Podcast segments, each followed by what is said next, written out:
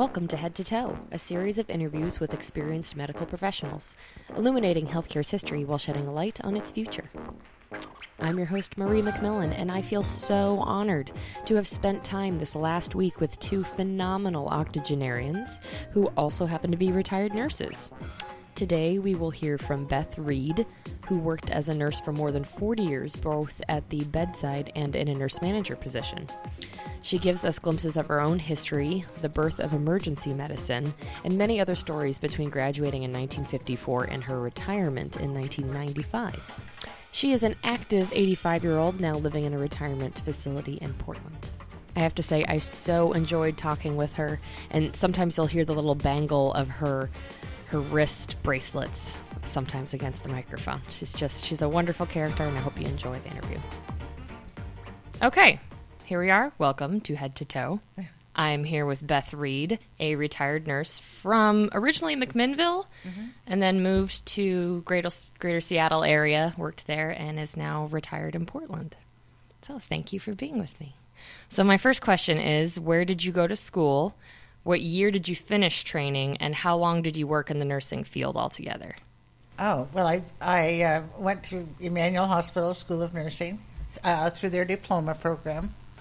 And um, I graduated in 1954. And I worked at Emanuel for about three years after I graduated in the OR. and, uh, and then we started a family and moved up to the Seattle area. And my son was born in 1961, and I went back to work in 1962. Um, I, I made a commitment to work one year full time in the OR at the local hospital there. So, Mm-hmm. And then I've I've been in nursing all my life. I mean, I I never. Did anything else? Well, I I Other than be a mother and, like, right. generally No, an I- amazing I, person. uh, I tried to retire three times, and they talked me into staying. gave me offers I couldn't refuse, and so I just stayed. Wow. So altogether, looking at if I'm doing my math correctly, um, probably almost 35, 40 years in nursing, My probably goodness. altogether. wow. Did you ever have to uh, go back and did you just hold your diploma degree the whole time, or did they ever make you go back and? Um, I started to go back, and um, and then I, I was divorced, and I had two children to raise, and I just couldn't. There was just, I had a very responsible job, so I couldn't juggle, and Go back and go. it wouldn't have made any difference salary rise whether I'd gotten a master's right. at that point. Right. Exactly. Um, what kinds of nursing work did you do? So you did some operating room experience. I worked in the OR um, mostly, and then, um, well, I was at um, I worked at Overlake Hospital in Bellevue. I wor- was working evenings in the OR three days a week, and occasionally would get busy down in the ER, and ERs were just literally a room at that point. Uh, you didn't have full time physicians or nursing staff, and so I would float down there once in a while. And uh, and then I got more and more interested in emergency nursing, and uh, it was just becoming a specialty when I got into it. And so in, in 1971, I was asked to take administrative uh, position, Mhm. which I did until I retired in 95. So My goodness. Same hospital. I didn't have to change jobs um, because emergency nursing was just evolving and changing. And You saw it start. yeah, I, I was at the right place at the right time. My goodness. So it started off as a room with what would what in 1971 what Oh. did the ER have in it? It, it was just a you know you had a, a, maybe one or two rooms with one or two stretchers in there, um, and of course you didn't have full time phys- physicians. Um, in a, a place like um, Overlake, it was a small community hospital, hundred bed hospital, and so um, physicians on staff they were expected to take a shift in the ER so many times a year, sort of thing. Mm-hmm. So, so one day you'd have a dermatologist, and the next day you'd have a surgeon, and then sometimes you have an OB, and so you didn't have the only things that came into the ER were accidents Okay. primarily. Okay. You know, by ambulance or people having a heart attack. Uh-huh. People didn't go to the ER for a sprained uh, finger or thumb or Yeah. Or the flu or the cold. And, Right, you know, right. So they weren't utilized as they like they Mhm. are now. And uh, we always ha- said that we had one experience. One of the physicians that I worked with um, had moonlighted when he was an orthopedic resident in an ER in California. And he and I worked one famous Fourth of July uh, holiday. He and I were the only two people on staff, and we saw 52 people in eight hours. Inclu- was, ran the gamut of you know very serious accidents and so forth. And um, and that's kind of how our whole philosophy developed then because it was such a crazy night and and Dick said to me if they need an x-ray just get an x-ray. Don't ask me if we can get an x-ray just get the x-ray. If they need tetanus give them tetanus. He says I'll sign off on anything and that was the way we worked and of course later on those became protocols Sure. and you know there was a lot more legal Right. thought but to it but it was our our uh, whole mission that night was just to make it through the shift As as it is sometimes now, but Yes, right. that part hasn't changed. But but he knew how to, you know, you don't have to do a whole head to toe exam on somebody that's coming in with a sprained finger or something. right. What made you become a nurse in the very first place? Um, that actually was, I was going to, to uh, teach history. And in fact, I went to the University of Oregon for two years as a history major. And uh, our family doctor had decided that I should really be a nurse. And so he um, got me uh, a job in the local hospital. It was a little tiny, I don't know how many beds they had, hospital. And I was everybody's summer relief. You know, one, one week I'd wash dishes, and the next week I'd scrub floors, and, and then next week I'd put up packs in the OR. And, Wow. That was before you went to nursing school. and yeah, and, and I, you know, I did that for a couple of years and thought, well, this is kind of interesting, you know. Yeah. So that's how it changed. And so when I decided that I wanted to go into nursing, uh, to have gone into the degree program, I would have had to go another year of college because I didn't have, you know, the college, and I didn't want to do that because you know I was getting older. I needed to get on with life. Right. and so I, I did the three-year course at Emanuel, Mhm. and Emanuel was distinct in that they ran um, a degree program and diploma program at the same time. And of course, we we did a lot of hands-on things, so that when when we graduated from nursing school, we could take a full patient load. hmm And now, um, you know, they just don't have the hands-on experience. They've got the the other stuff, but they don't. So the hospitals are now going back and doing internships with new nurses so that they can Absolutely, they are. Yeah. using. Yeah. Some of the things that we did were probably very repetitious, but um, it's certainly you learn time management uh, without getting a course on time management. I mean, you, you, you practiced it all the time. hmm And when we became senior students, we even took charge. I mean, there was always a charge nurse looking over our shoulder, but Right. we we essentially did the job of a charge nurse. So my next question is, you're kind of alluding to it already. Is what was nursing practice like when you first started, and how have you seen it change? We've talked a little bit about that, but there's anything specific that you you think about when you think about the your your long career and how things changed over time? I think because nurses get so little hands-on training now, they haven't really come out with a specialty in terms of this. You know, this is what I really because I know once I got to the OR, I thought, oh, this is what I want to do. I mean, it was just a good fit, and I don't think that you, if you've never actually scrubbed in on a case or you've only done one, you certainly don't get that that experience. And I I think and I think there's that's missing because people come out of nursing not knowing where they want to go and what they want to do. Mm-hmm.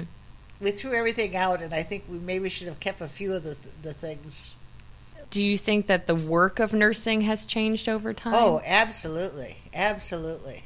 Well, I mean, there, there's been so many advances in nursing, so that you know, obviously your your role changes. Mhm. But uh, at one point in nursing, actually, this is before I was in nursing, but nurses weren't allowed to take blood pressures.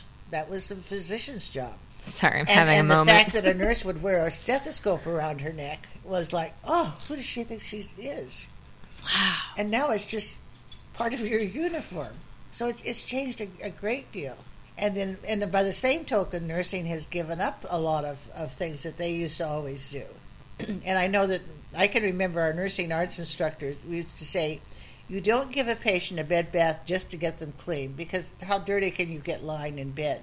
But that is the time that you observe the patient, you talk to the patient, you find out what's going on, you can look at their skin and you know, and these things. And so um, I think we had a, a really good background uh, with our nursing instructors because they were not saying you're just not giving a bath, you're doing a lot more in in doing this. Mm-hmm. How did your career in nursing affect your life outside of it? I, I, get a lot of grief from my friends because I alphabetize all my spices, and I said, "Where else do you find your spices?" But it, you know, in the OR and the ER, they're both places that if you reach up th- there, you know that such and such a, an item is is right on that third shelf, and so you you become a little OCD. Everything has to have its place, you know, sort of thing. Mm-hmm. And my children uh, felt that they, they didn't get the uh, all of the, the sympathy that they deserve sometimes with the, their hours and so forth because they said you never take us to the ER and I said why You're should fine. I take you to the ER I can do it here at home. you did it with another doctor and saw 52 patients in yeah, eight hours. Right. Poor kids. so I, I, think you know you, find out that you pick up really strange habits that, that other mm-hmm. people think are a little off the wall just because of the type of nursing that you do sometimes. Did you ever wish you worked in a different area of nursing, or? Uh, no, because I I could have done, you know, I, I obviously when I was in school I did bedside nursing mm-hmm. and so forth. Mm-hmm. Um, you know, and I did pediatrics. We mm-hmm. took our mental health down at the psych hospital in Salem, mm-hmm. which was a whole experience in uh-huh. itself. But uh, yeah, uh, and I, I, think nursing is a, a, wonderful background because there there are so many different kinds of things that you go go into uh, mm-hmm. now, mm-hmm. even more than there were when I, I was in nursing. Can you think of a story about a patient or a family or a doctor or a coworker that has left a lasting impression on you? Oh, I've, there are probably a lot. I, uh, there's one one story that always is kind of stuck out in my mind, and it's a very sad story, but of a, a single mother uh, whose son was in a uh, motorcycle accident and had to have a leg amputated. I happened to have taken care of her son when he came into the the ER, and then I spent a great deal of time with the mother because she was having to make all of these decisions and I, I kind of uh, identified with her because of the fact that she was divorced. It had been a not a very friendly divorce sort of thing, and so she didn't. But you know, it was like I have to tell his father, but he'll blame me for the accident, sort of thing. And um, and I could really identify with her her feelings, and and I remember saying to her,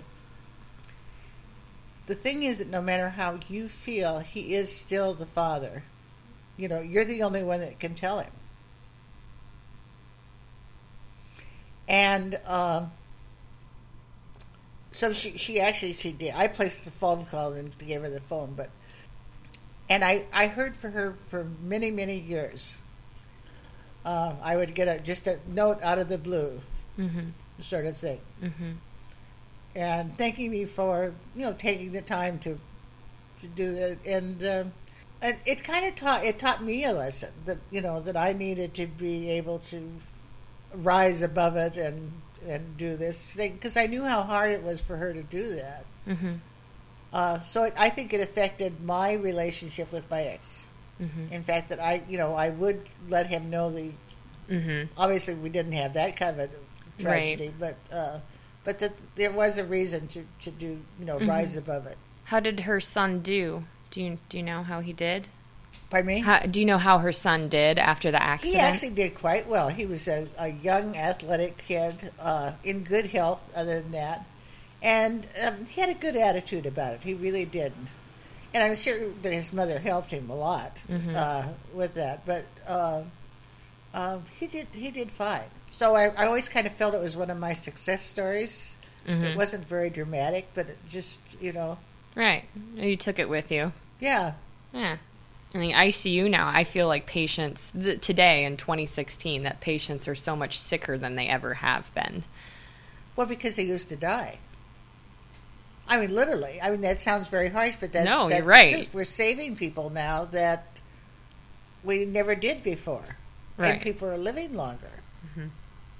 Absolutely. I think there is a resistance to allowing people to die. And I think, of course, you know, we, we still do everything we can. I think that Yeah. we live in a litigious society, and I think doctors these days are having to pay exorbitant insurance for you know malpractice and like the way they're trained is to always think of providing the options and it's it's of course it's the patient's choice and the patient's family's choice but you're but you're right. I think that the uh, the the bit of the humanity of allowing somebody to die has Uh, escaped. and yeah, and and I think that sometimes, I think we're starting to gradually go over the other direction.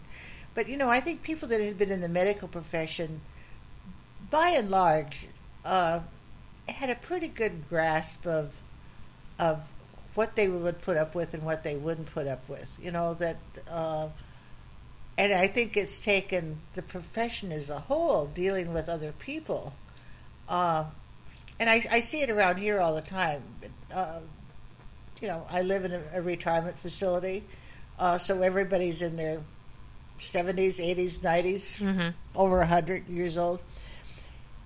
And it used to be that when you went into the doctor that, that they told you what you would do. And what I'm seeing now is that more and more of us say, I'm telling this doctor that this is what I'll do and this is what I'm not going to do. And I don't want to live to be 100. And so I think there's a gradual shift in the medical, I've seen it myself, in terms of what the last time I had to change doctors because my doctor retired. And that's Mm. the other part. Your doctor starts retiring on you, and um, and so what was interesting was I saw this new physician, and he said to me, "How can we work together?" And I thought that is a refreshing statement. And I told him, you know, I don't want to live to be a hundred. If I do, that okay, but I'm not going to do. you want to live if you're going to make it to that. hundred. You want to live well, right? right? and uh, and so I think that slowly they're becoming that they're not the authority on my life. I am the authority in my life. Do you think for maybe your generation that's hard to speak up like that? Growing up in a like where the doctor told you what to do, and then now, Oh, I yeah, I I think you know that the, the whole thing is changing. It's taken a long time. right, I mean, I, I still, when I went to school, and if you were sitting at the desk charting, mm-hmm. and a doctor walked up and wanted to sit down, you got up and gave him your chair. Now, come on. but that was expected. I, I can't I can't say that that happens anymore. so I would say that that is progress. Would you agree? Oh, oh, definitely, definitely. But I mean, we thought nothing of it. Right. You know, the, I mean, God is here, so give him your share. and you know, there's some ph- physicians that were sure that that's what they were, but uh, so that I think that's a good thing. yeah, the things are changing. Yeah, yeah. Certainly, I think it's more collaborative. I, I have Oh, physicians much ask more, me all the time, "What do you think? You're with the patient a little bit more. Like, we, how can we work together for you?" I, I hear that statement a lot, and I Yeah. think that's that's a comforting thing for the future. I think, yeah. Um, what do you think are the kinds of stressors nurses go through today? I think the workplace has become a more stressful place simply because you are dealing with sicker patients. And you don't have the luxury of being able to see a patient after they've gotten kind of well, like we did. And I think there's a lot of pressure put on nurses to make everybody happy. And that's just not going to happen. There are some people that are just miserable people. Even when they're well, they're miserable people but I think there's a lot of pressures put on. Uh, you know, they call it PR, and I'm, I'm all for good PR, but you know, there there comes a point when you can't do it anymore. The other thing that I I worry about as nurses get older, um, and I know that everybody loves 12-hour shifts, I don't anymore. and you know, but as as unfortunately as you get older, you get tireder faster, and I I think that you're going to see nurses dropping out of nursing earlier, and not working until they're 65, just because physically they can't handle the 12 hour shifts. And I, I know, I used to tell my staff, if I told you you had to work a 12 hour shift, you would have all, you know, rode me out of town or railed sort Right, of thing. But, right. uh, but they loved it because they, they worked big blocks of time Mhm. and then they had big blocks of time off. Mm-hmm. Mm-hmm. The work-life balance is essential these days. Yeah. as I'm sure it was back then too. How do you how do you if you ran a hospital right now, how would how would you combat that? How would you empower your nurses or your staff in general, all of your caregivers to to help them be resilient? Uh, that's a really good question, and I, I think, I think one thing that you can do is that I, and I, I know this is as a boss, um, I probably didn't praise people enough, because you just somebody is really good, you just expect them to be really good, and some of that is okay, but I, I think that I probably didn't give people maybe as much credit as I should have. Um, the other thing is that when I first started in supervision of nursing, you know, you were supposed to be the end all of everything. So you were the one that made the decisions, and everybody had to live by them. And that that's hard making decisions all the time. I, I was fortunate enough that I had always had absolutely fabulous people on my staff. People that were smart, that were self starters, aggressive, uh, with ideas and so forth. And um, I used to spend hours every when I first started out trying to make out a schedule, and you had this book that people wrote on. I need Tuesday the second off because I have a dental appointment. Mhm. We still do that. And I'm one day I thought, you know, I'm spending all this time trying to figure out a schedule, and then there's always something that's not right. right.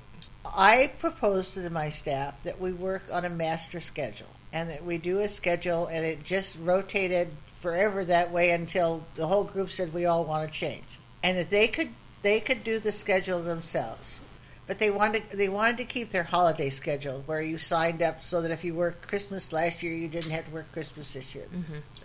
So I said okay, and I put out posted the schedule, and somebody said, "Well, you changed my days off." I said, "Well, you can't have Christmas off and stay on your master schedule. You know, it doesn't work that way. Can't please everybody. And uh, why can't we just stay on the master schedule, and then we'll make our own trades, and the, you know we can trade, but you know can't have overtime involved. Mm. Well, that you know everybody has to agree. Mm-hmm. Now I've got 40 people on my staff, so that means 40 people have to agree. And they said, "Oh, we'd like that. Then uh, we, that way we have control." Established a master schedule, and to get it by the WSNA, uh, we said we're trialing it. To my knowledge, I think they're still trialing it. That's 20 years later. So,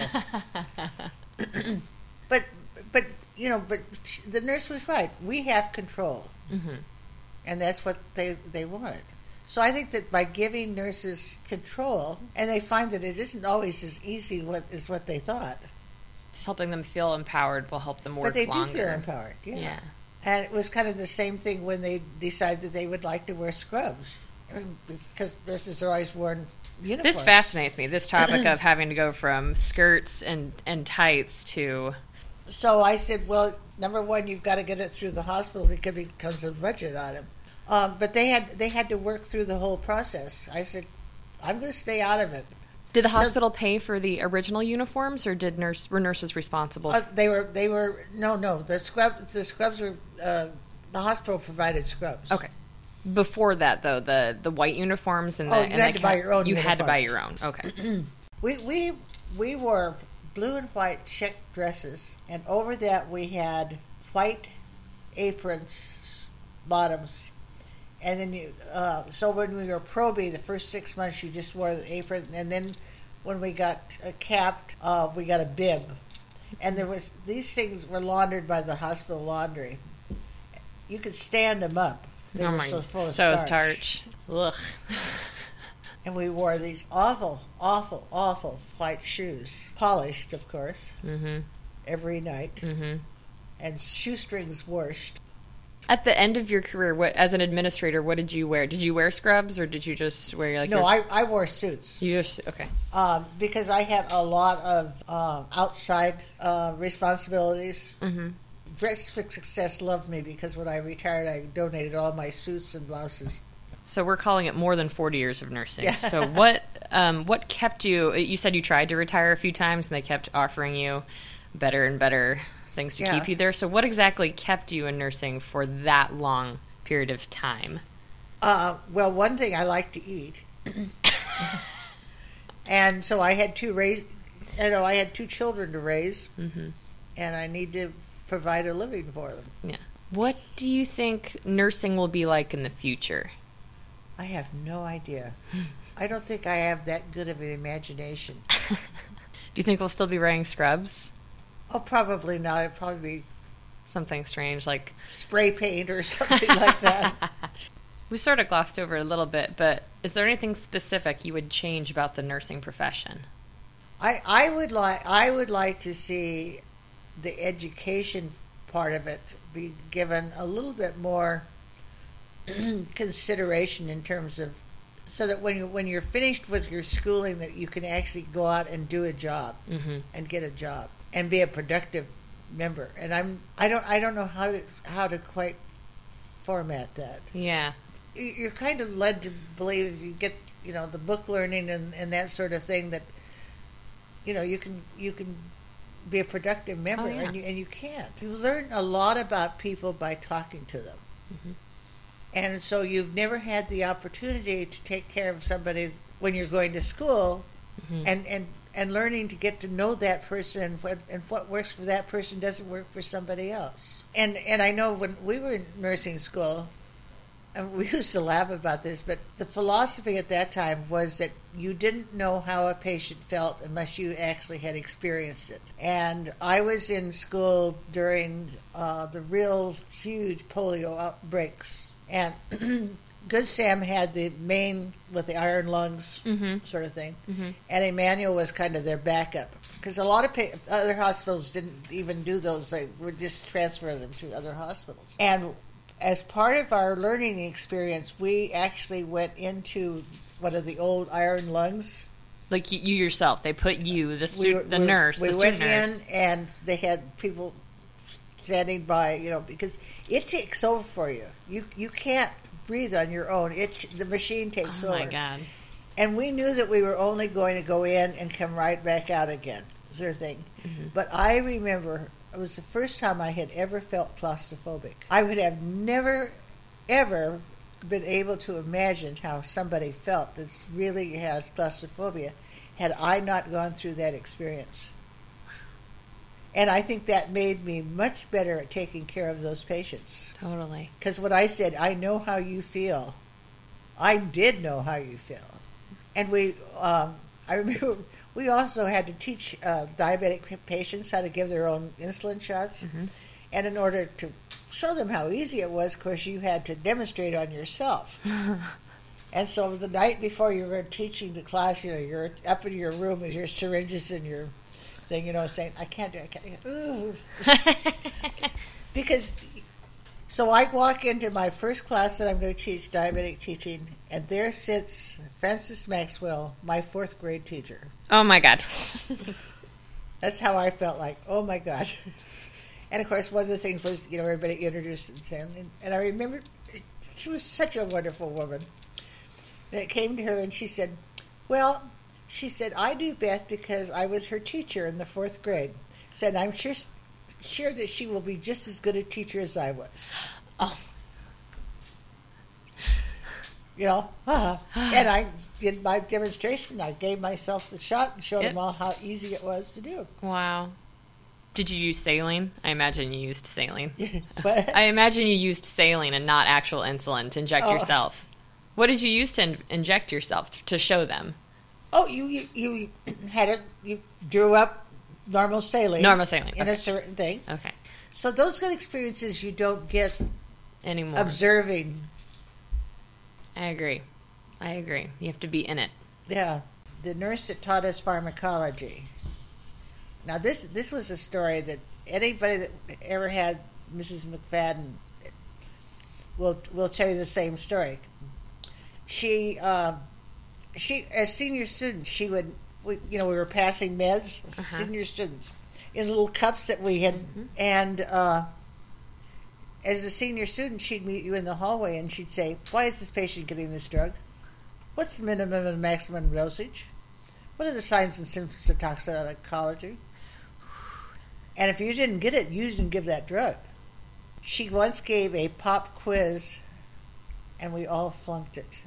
Well not every, two or three people got it but and she marched into that lecture hall the next day and I don't remember what all she said, but I remember her parting words because that was when nurses wore capes, Mm-hmm. and she you know, she always wore her cape, and she was always immaculately dressed, stiff starched uniform, you know, not a hair out of place. And she stood there in front of our class, and she said, "And if you do not hang by my every word, by my word you will hang." Flipped on her marched out the hall. There was not a sound, not a sound in that room. I have chills. Nobody ever missed her class. Mrs. McFadden. Huh? Mrs. McFadden. Mrs. McFadden. Whatever happened to Mrs. McFadden? I have no idea. So, by my calculations, I have 30 plus years until I legally can retire, which seems like my entire life. Yeah, ahead of me. right. What pearls of wisdom do you have for those of us who have long careers ahead? I think don't look at it as a long period. break, break, break it into chunks. Mhm. You know, if it's something you don't like you're doing, you can you can do it for a certain amount of time, and it probably will change your past. Mhm. I, I think if I learned anything in getting to be 85, um, it's just it's not that important. Many things that just you know would drive me up the wall are just not that important, and just don't worry about it. Is there anything else about your career, or your life you'd like to share? It was an interesting, was a very interesting career. Uh, if I had to go back and do it again, I probably would scare myself to death because I, doing something new and different is is uh, it's scary. But when you you're in the moment, you don't realize you're in the moment. Um, so you've been retired 20 years now? I, I retired in 1995, uh, January of 1995. 1995. So in that 20 years, how have you been enjoying your retirement? Uh, well, when I first retired, I did a lot of traveling. Uh, I took at least one really big trip every year. Really enjoyed doing that. I'm not. I'm not doing much traveling anymore, just because flying is such a hassle. I don't like being put in a tin can and After the iron lung experience, crap, I crap, sitting there. It can't even move your around. I've certainly enjoyed uh, watching my grandchildren grow up. That's been real, real fun. Because when I when I first moved down here, uh, my youngest grandchild was she was three years old when I moved in here, and she has four older brothers, and so they were all going to come in with my son and help help Grandma move. And she announced that she was coming too. And I remember standing in this kitchen because I packed a box where she could unpack it and everything. And she'd say, "And where does this go, Grandma?" Uh, she's now sixteen, so you know she's come a long way since she was Mhm. the little one. hmm So it's been it's been fun to see them all grow up. Are you a great grandma yet? Oh yes, I have uh, five great grandchildren. My goodness. They're my my daughters. They're all my daughters. Uh, her her kids were older, You have a spectacular and, view. and now and now they all have cars and they cart me around. So That's nice. Would you get in a driverless car? Do you do you know what I mean? Like one of Oh, these automated cars. I Would you get they'd in one? gotten on the ball and, and done that before I quit driving. During the holidays, they just come in and get me and take me places, and That's nice. That's I, great. find that I really enjoy not driving. I can see all the scenery and Right. What's your favorite pastime now in your retirement? You said you traveled a lot initially, but now you you, you said you're really active. Just are there like activities around here you oh like doing? Oh well, I, there lots and lots of activities here. mm-hmm. and uh, I'm on the foundation board. Mm. I'm on the library committee. I'm on the computer committee. Um, I'm on the welcome committee. I'm on the ethics committee. Beth, you run this place. But You run this place. well, no, not really. Other people, but it's it's just a place where there's a lot of uh, uh, things going on. There's you know, and you can be as active as you want or or not. Right. Just depends on what you like to do. Right. Fortunately, my health's been good that I've been able to do these things. So- Good. Good. Well, I wish you a very happy continued retirement. Oh, thank you. Thank you so much for sharing all of your stories and your history with me. That was that was fabulous. That was, that was fantastic. Beth Reed, you're phenomenal. You've just finished episode 7 of Head to Toe. Stay tuned for another interview episode coming up this week or next, depending on how much time I can devote to editing on my days off.